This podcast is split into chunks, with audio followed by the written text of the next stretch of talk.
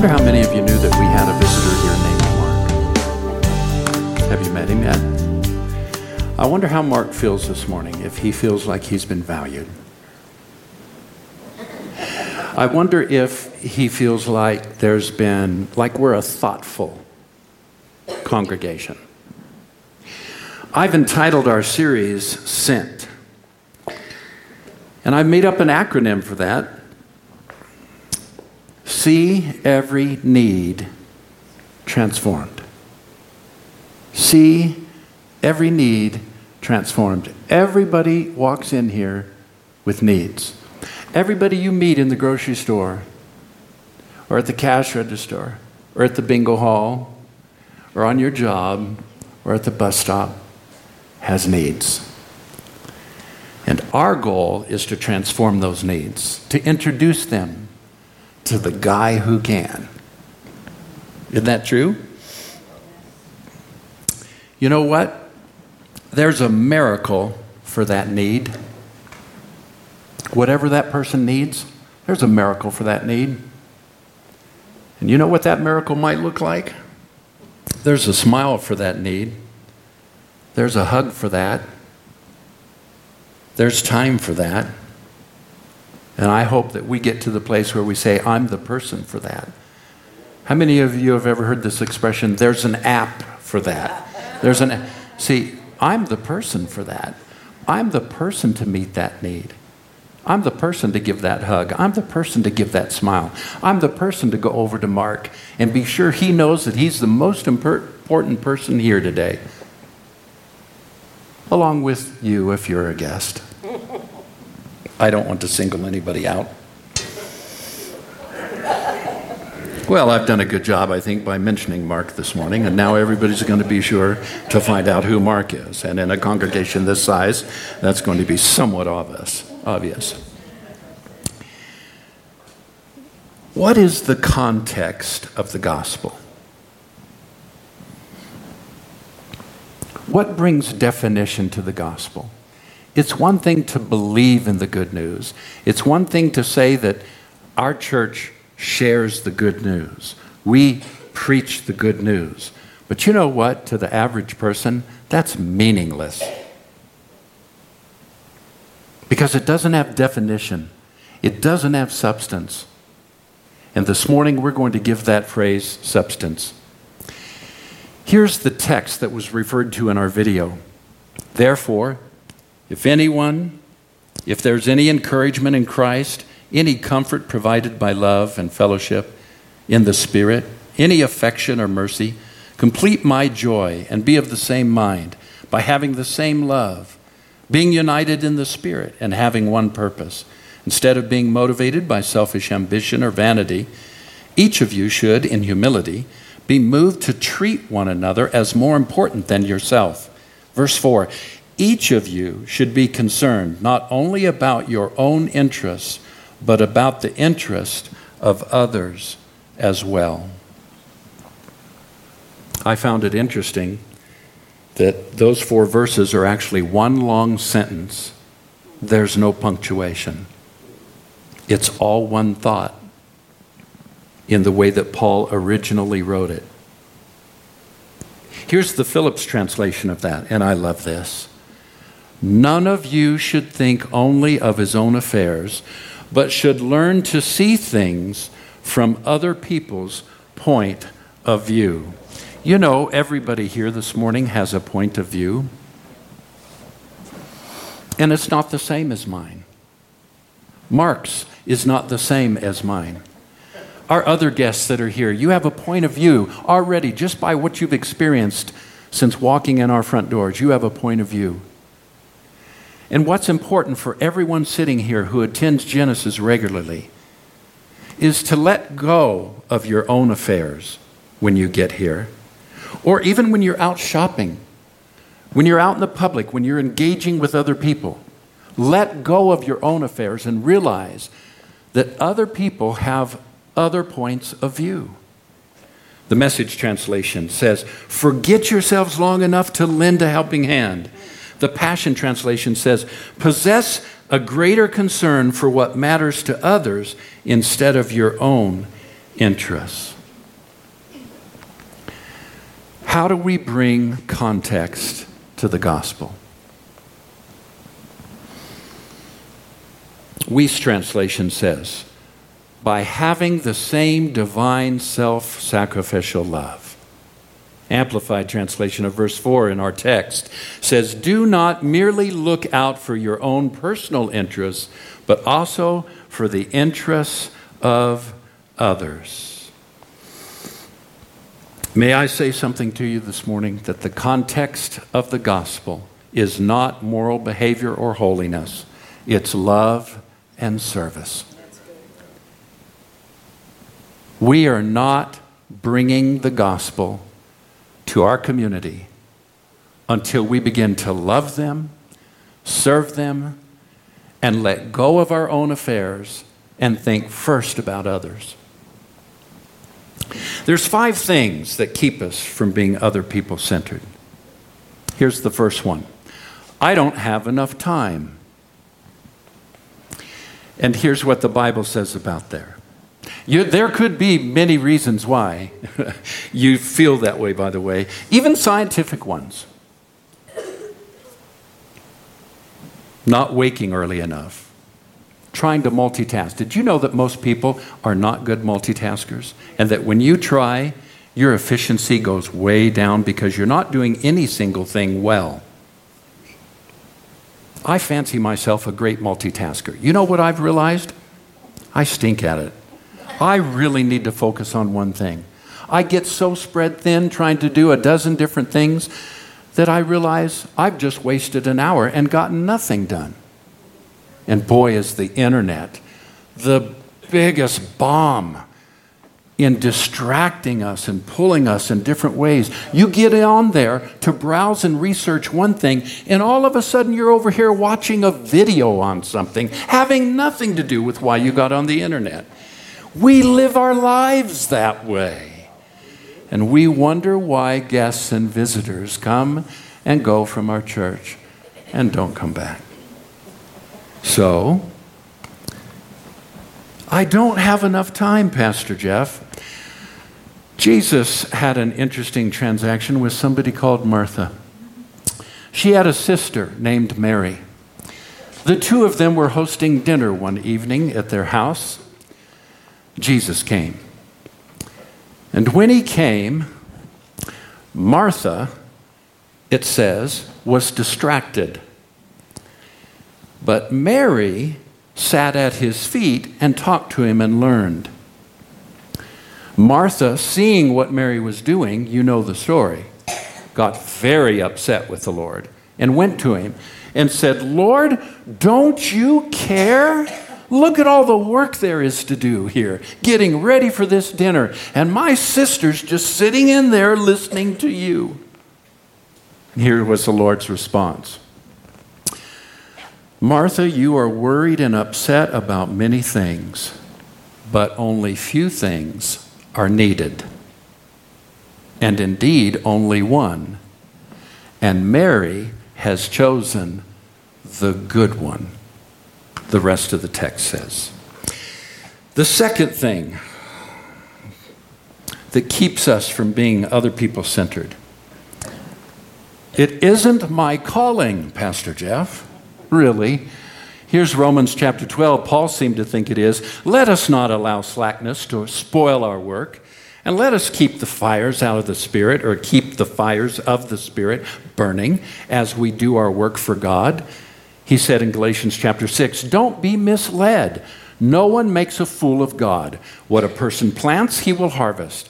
The person who plants selfishness, ignoring the needs of others, ignoring God, harvests a crop of weeds. The third way in which we become distracted and are not able to be other people-centered is a sense of feeling I'm unworthy. You know, I'm unworthy. Second Corinthians chapter three and verse five says, not that we are sufficient in and of ourselves to claim anything is coming from us, but our sufficiency is from God. When you're feeling unworthy, I'm feeling to, unworthy to share the goodness of God, the message of Christ, to be invitational, to be thoughtful towards somebody, what you have to say is, you know what? My sufficiency in this doesn't come from myself. It comes from Jesus. It comes from the Holy Spirit who lives within me. The fourth thing that gets in the way is, I don't have enough energy. I remember saying that in a group of people just this week. I'm tired. I'm tired. I, I just don't have the energy to be thoughtful about you. I'm just trying to keep my own head above water. Now, I didn't say all of that to them. I just felt it. Now, the rest of you, don't look at me in that tone of voice, because you know you've been there. You felt it too. I don't have enough energy, Pastor Jeff. Well, here's Paul's response to that. Romans chapter twelve. Don't burn out. Keep yourselves fueled. Apparently, we have something to do with that. Keep yourselves. See, it's a decision. Keep yourself fueled and aflame. Be alert, servants of the Master. Cheerfully expectant. Don't quit in hard times. Pray all the harder. Help needy Christians. Be inventive in hospitality. That is why we're taking this approach to Easter. And you know what? As my wife leaned over and told me here this morning, this isn't just about Easter. This is about changing the D N A of this church. Because if Genesis is truly going to carry this message of the good news, if we're truly going to be reconcilers to God, then this whole idea of thoughtfulness and being other people-centered needs to be part of our D N A. You heard them talk about it in the training video. And the fifth thing that keeps us from being other people-centered, well, let me read this first, Galatians chapter six. So let's not allow ourselves to get fatigued doing good. Let's not allow... Read it out loud. I'm in the way, aren't I? Read it aloud. Let's not to get fatigued doing good. At the right time we will harvest.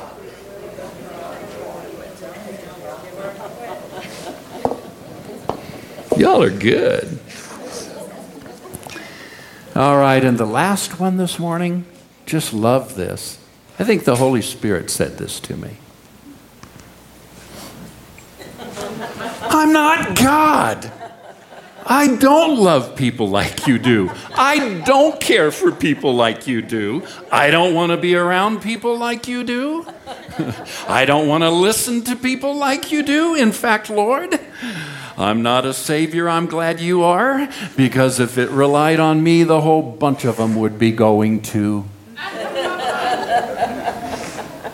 And that's another conversation we should talk about sometime. But Paul again said in Philippians, to discover your own completeness in Christ frees you to turn your attention away from yourselves to others. The way Jesus saw himself is the only valid way to see yourself. I'm not God. Well, no, you're not the divine Father, Son, and Holy Spirit, but the Creator lives in you. You are born of His Spirit. He lives in you, and you live in Him. For you to speak, He's speaking. For you to go, He goes. When you are sent, that's like Jesus going. In fact, the reason Jesus had to leave the earth was so the Holy Spirit could come, inhabit all of us, and we could go now and carry this message all over the world, where, as Jesus was limited to one geographic area.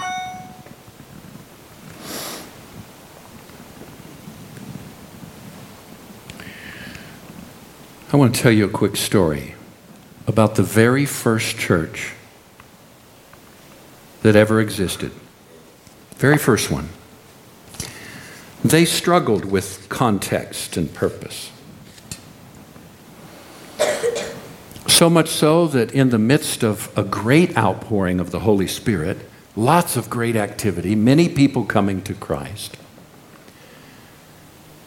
there was a division between some of the old religious leaders and the way they used to do things, and this new outpouring of the Holy Spirit, where they were being trained, even watching videos on how to be thoughtful, how to love others.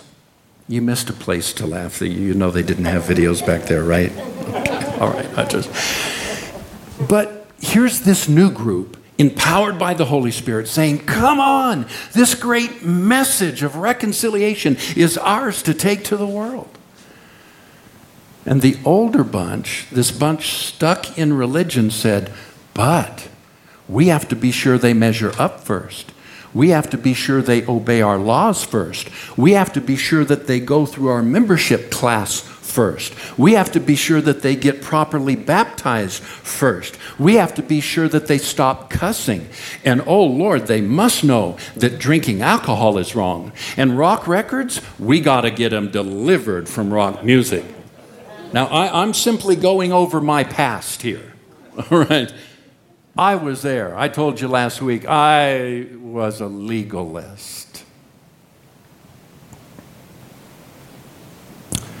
This, this division and this argument got so big, so cantankerous, that it was going to split the church wide open. And a few of the apostles got together and said, okay, I want all the elders and all the rest of the pastoral staff to come over to the church building. We are going to meet behind closed doors this afternoon, and we're talking this out. Now, be there.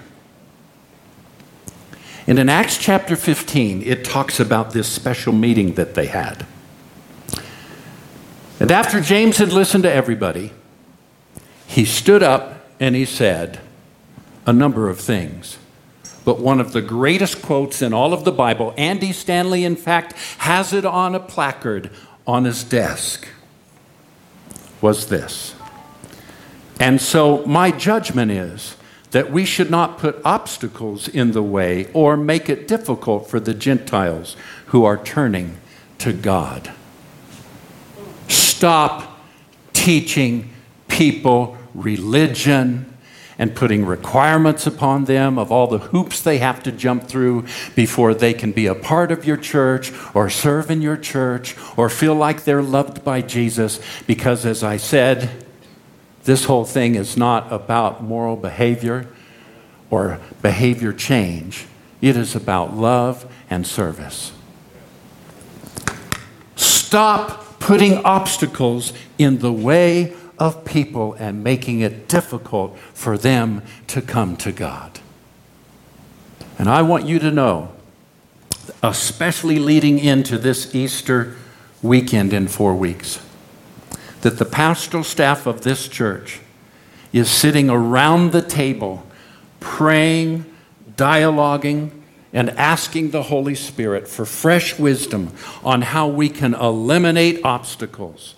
Eliminate it being difficult here at Genesis for people to come into a living, vibrant, transformational relationship with Jesus. Now, I need to tell you something, though. How many of you have ever heard this term? There's a shift coming. There's a shift coming. We've talked about it at Genesis for years. There's a shift coming. Oh, there's a... I just sensed something special in the Holy Spirit. Boy, the spirit of prophecy came this morning, and he said, there's a shift coming. And we, woo, we all get excited. Wow, God's bringing a, a shift. And then a few months later, we're still kind of wrestling with being in the same place, doing the same thing, getting the same results as what we've had for years. And I have something I need to tell you. We've talked about a shift coming, but dear ones, you are the shift.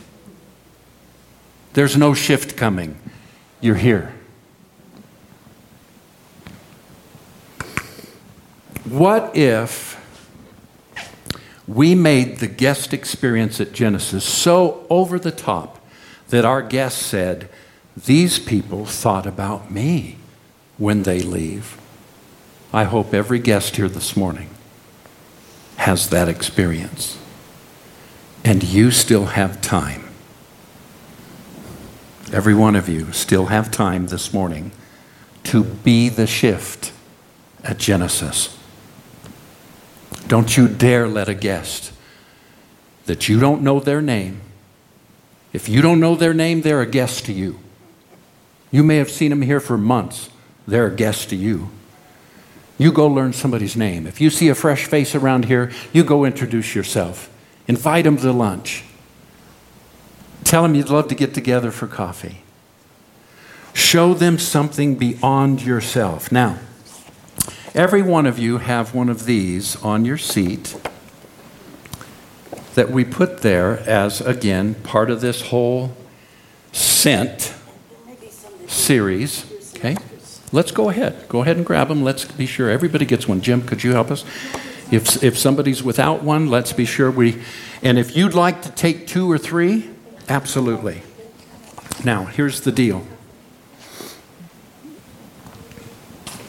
Between now and next Sunday, we would like every one of you to think about somebody else and give this to somebody as a very simple invitation to Easter. You don't have to preach. You don't have to convince them that all the stories in the Bible are true. that, that's so hard, man.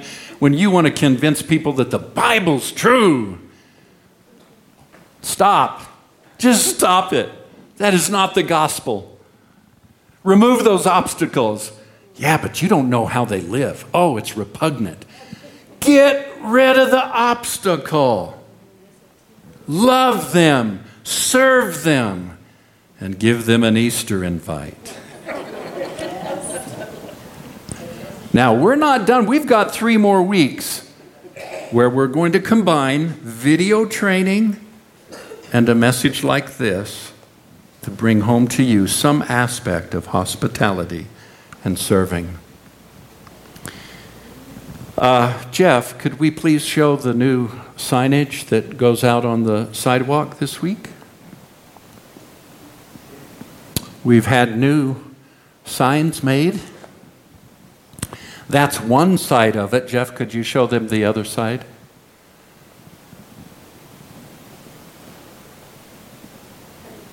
So these will be out on the sidewalk, and well past Easter, that one will become continually on the sidewalk. And uh, by the way, I might say that Mark, who you've not yet met, is here this morning because he was shopping at Ace.